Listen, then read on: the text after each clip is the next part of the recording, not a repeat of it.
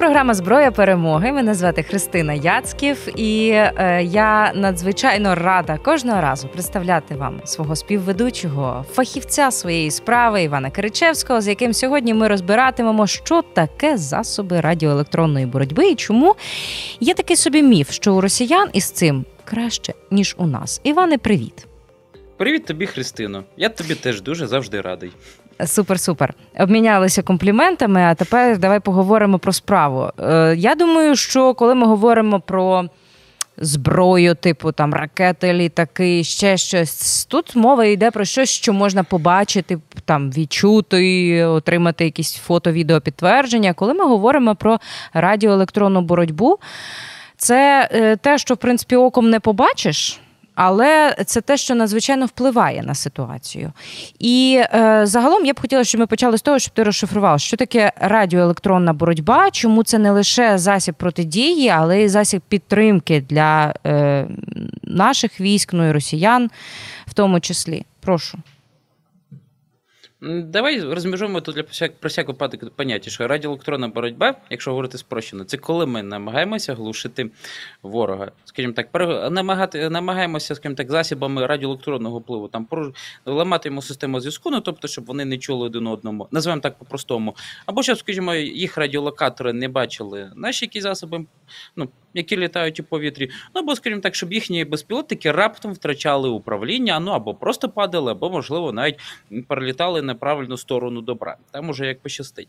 А от те, що, скажімо так, е, ти окреслюєш як засоби підтримки, це в першу чергу радіотехнічна розвідка. Ну тому що щоб знайти російські станції радіотехнічної розвідки, станції радіоелектронної боротьби, треба відповідні станції, відповідні спеціалісти. Хоча, якщо там теж ти влучно зауважила, що якби засобами радіоелектронної боротьби теж можуть бути засобами підтримки наших воїнів на полі бою, от була навіть показова історія, що коли нещодавно на Куп'янському напрямку наші бійці відбивали одну із позицій ворога назад, то застосували в першу чергу саме ці глушилки радіоелектронної боротьби, щоб російські дрони не могли літати, узгодили це так, щоб з нашою аеророзвідкою, щоб потім наша аеророзвідка полетіла.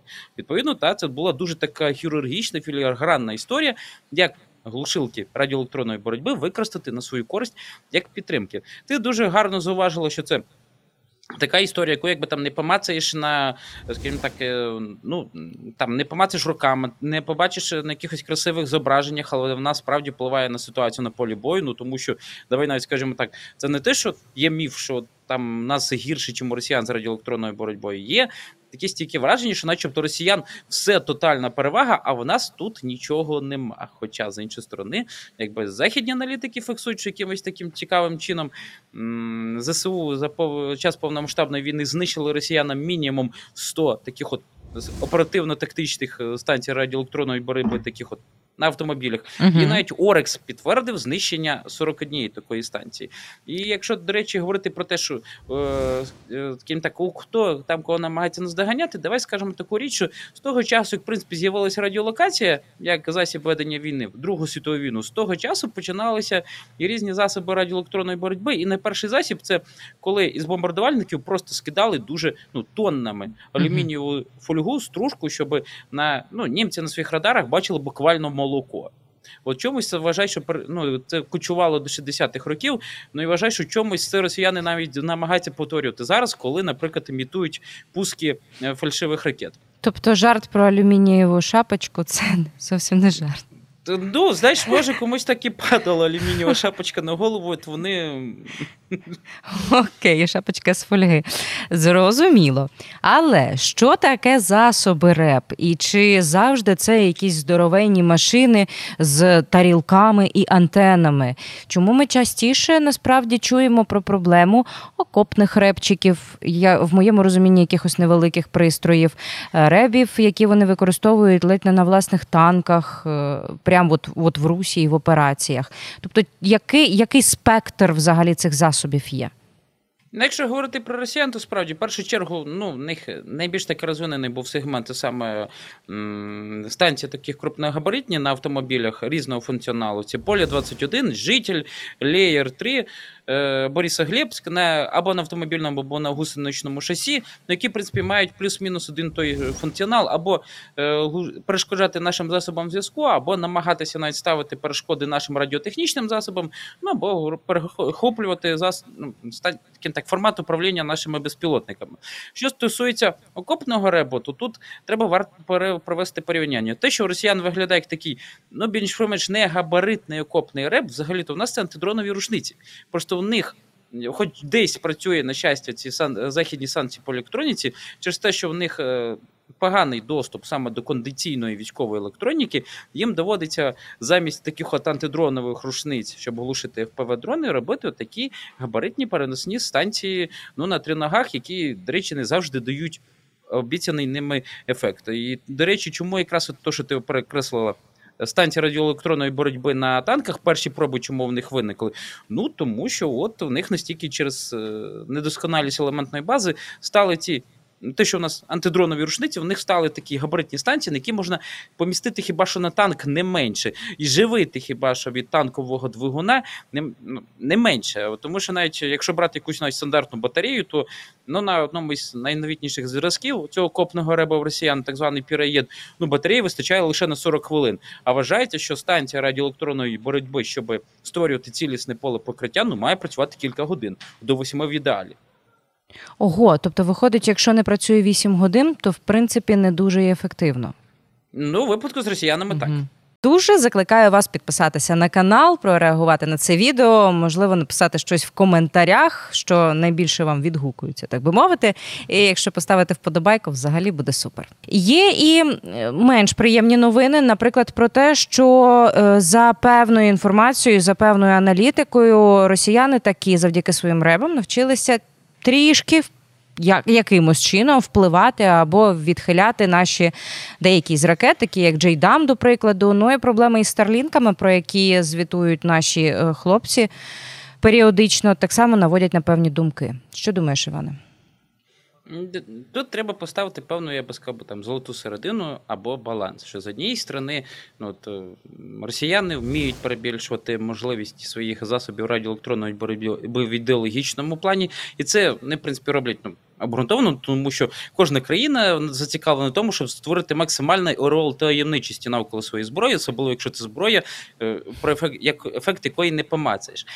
Але з іншої сторони, ну справді деякі проблеми, про які ти говориш, ну, не фіксуються, навіть причому фіксуються на рівні західних джерел. Ну от коли вперше здається, наш міністр оборони заговорив про те, що ну з якогось часу керовані авіабомби JDAMS, е, там gps навігацію почали відхилятися від вказаних цілей, при тому, що це ж ну цілі не десь там квадрат чистому полі, якісь от, ну стаціонарні об'єкти, типу російських складів е, з боєприпасами чи штабів при фронтовій зоні. Це вже накликало на певні роздуми. Плюс коли коли почали дивним чином відхилятися керовані ракети JMLRS до Хаймарсів. Може бути всілякі, що, по-перше, все ж таки, давай не забувати, що може бути, по-перше, тіловказівка не точна, ну тому що росіяни, на жаль, даються до репресій на тимчасово окупованих територіях. Mm-hmm. Відповідно, да навіть дані могли надійти неточними. За іншої сторони, західні аналітики все-таки роблять такі от припущення, що теоретично, незважаючи на всі рівні захищеності електроніки на тих самих джейдамах, незважаючи на всі Недосконалості росіян по засобам РЕП, що хоча б якась ймовірність, що вони, як там висловлюються, грубо можуть впливати на системи неведення. Тобто, грубо це мається на увазі широта діапазонів впливу. Що ця проблема є, і відповідно це задача для конструкторів керованої авіаційної зброї, щоб вдосконалювати бар'єри захисту від російської скажімо так радіоелектроніки.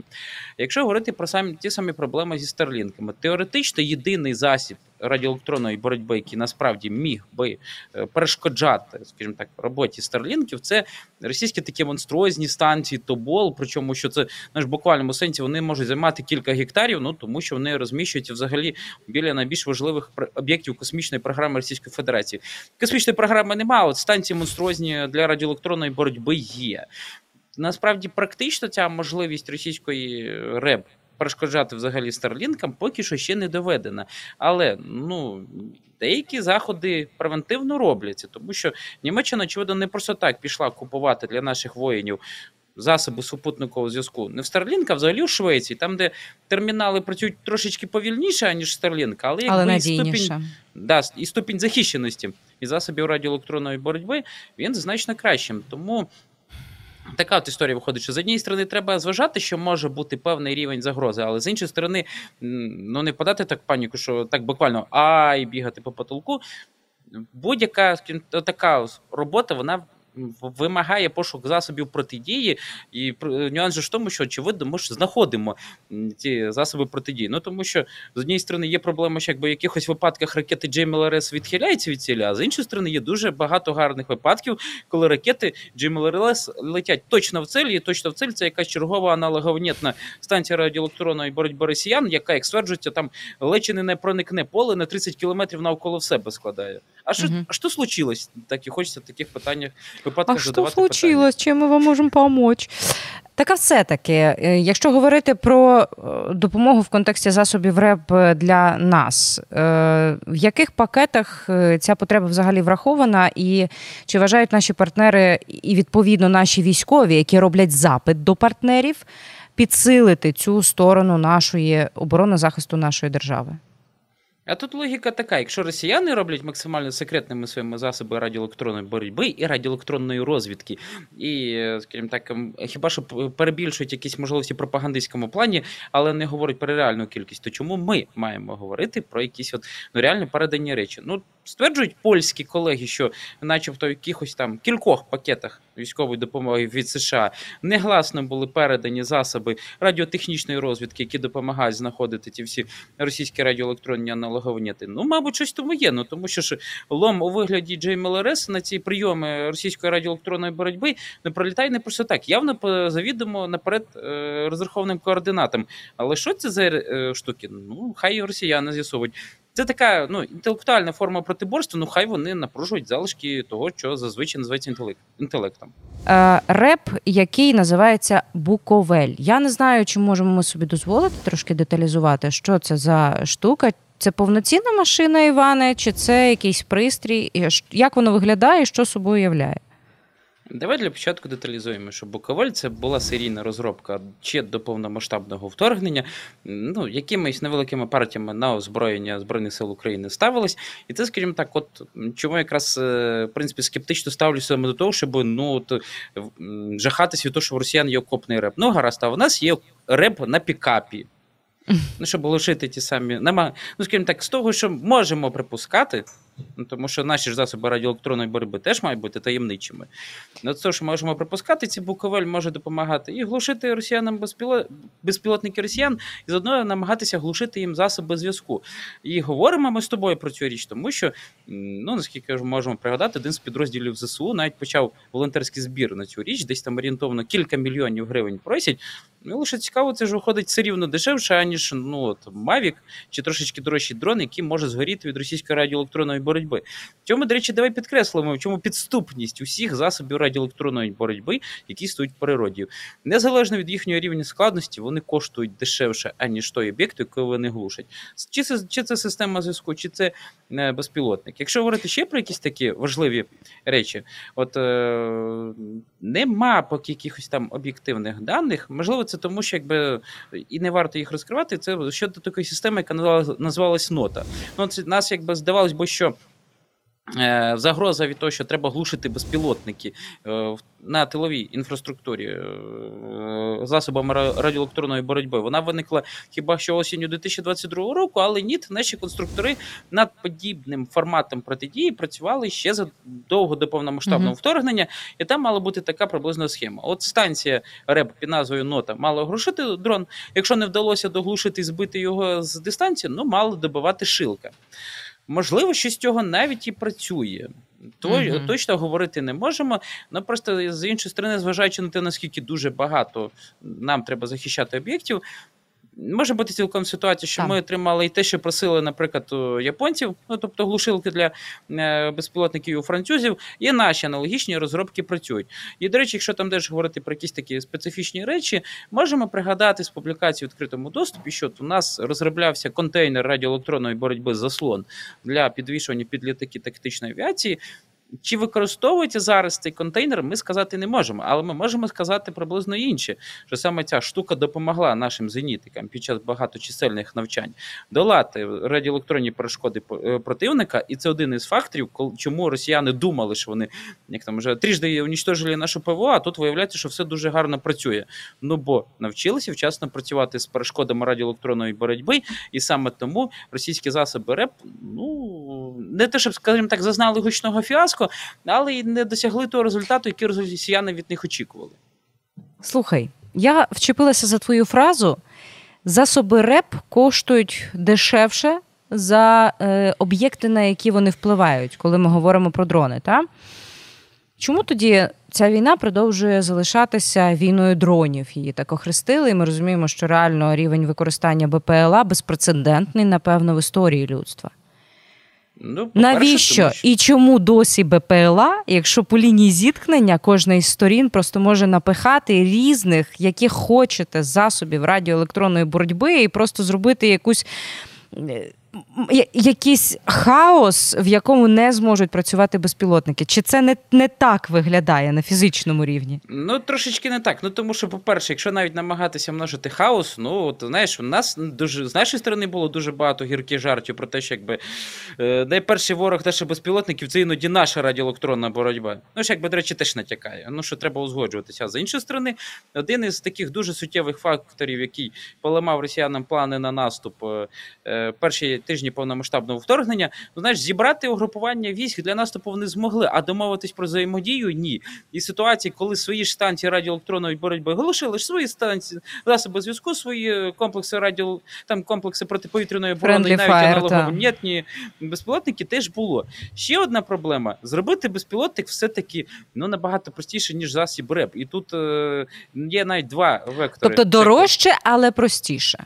Дорожче, але простіше. Ну тому що хтось намагається із, наприклад, з наших конструкторів ставити системи, ну як стверджується, на основі штучного інтелекту, щоб вони протидіяли глушилкам. А з іншої сторони, ну, наприклад, ГУР нещодавно замовив партію дронів, які знаєш, максимально примітивізована апаратура. Тобто вони можуть долетіти, засняти і полетіти назад, і там, скажімо так, немає особливо чому ну, впливати російській радіоелектронній боротьбі. Тому знаєш, оцей дилема, що перше, радіоелектронна глушилка чи дрон. В війні дронів завжди лишатиметься.